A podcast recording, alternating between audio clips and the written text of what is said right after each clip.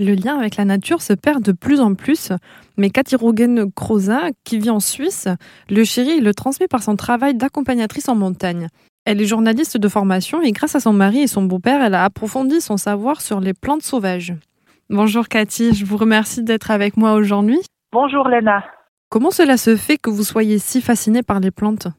C'est venu en fait euh, de la rencontre avec, euh, avec Emmanuel, euh, mon mari.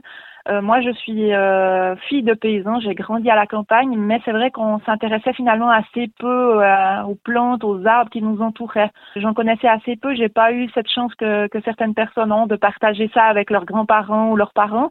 C'est vraiment à la rencontre euh, d'Emmanuel et de son père, de son papa Claude Rogan. C'est une famille de droguistes herboristes.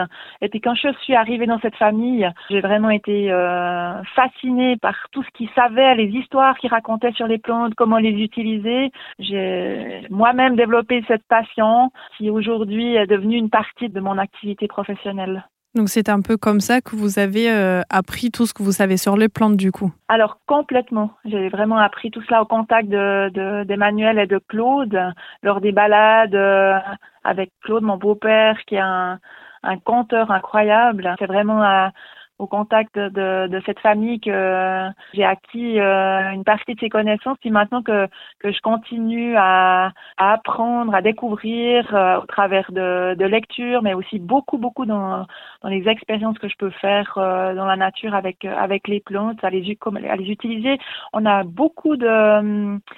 De, de, documentation euh, assez ancienne sur l'usage des plantes. Et puis aujourd'hui, on est en train de les redécouvrir donc c'est une chose de les, euh, de les lire, les, les, partager, mais c'est surtout d'expérimenter, d'en faire l'expérience soi-même. Je pense que ça donne une toute autre relation avec les plantes, puis c'est ce que je fais aussi avec, euh, avec les activités, les animations que je, je, propose dans la nature, que ce soit avec des adultes ou, des enfants.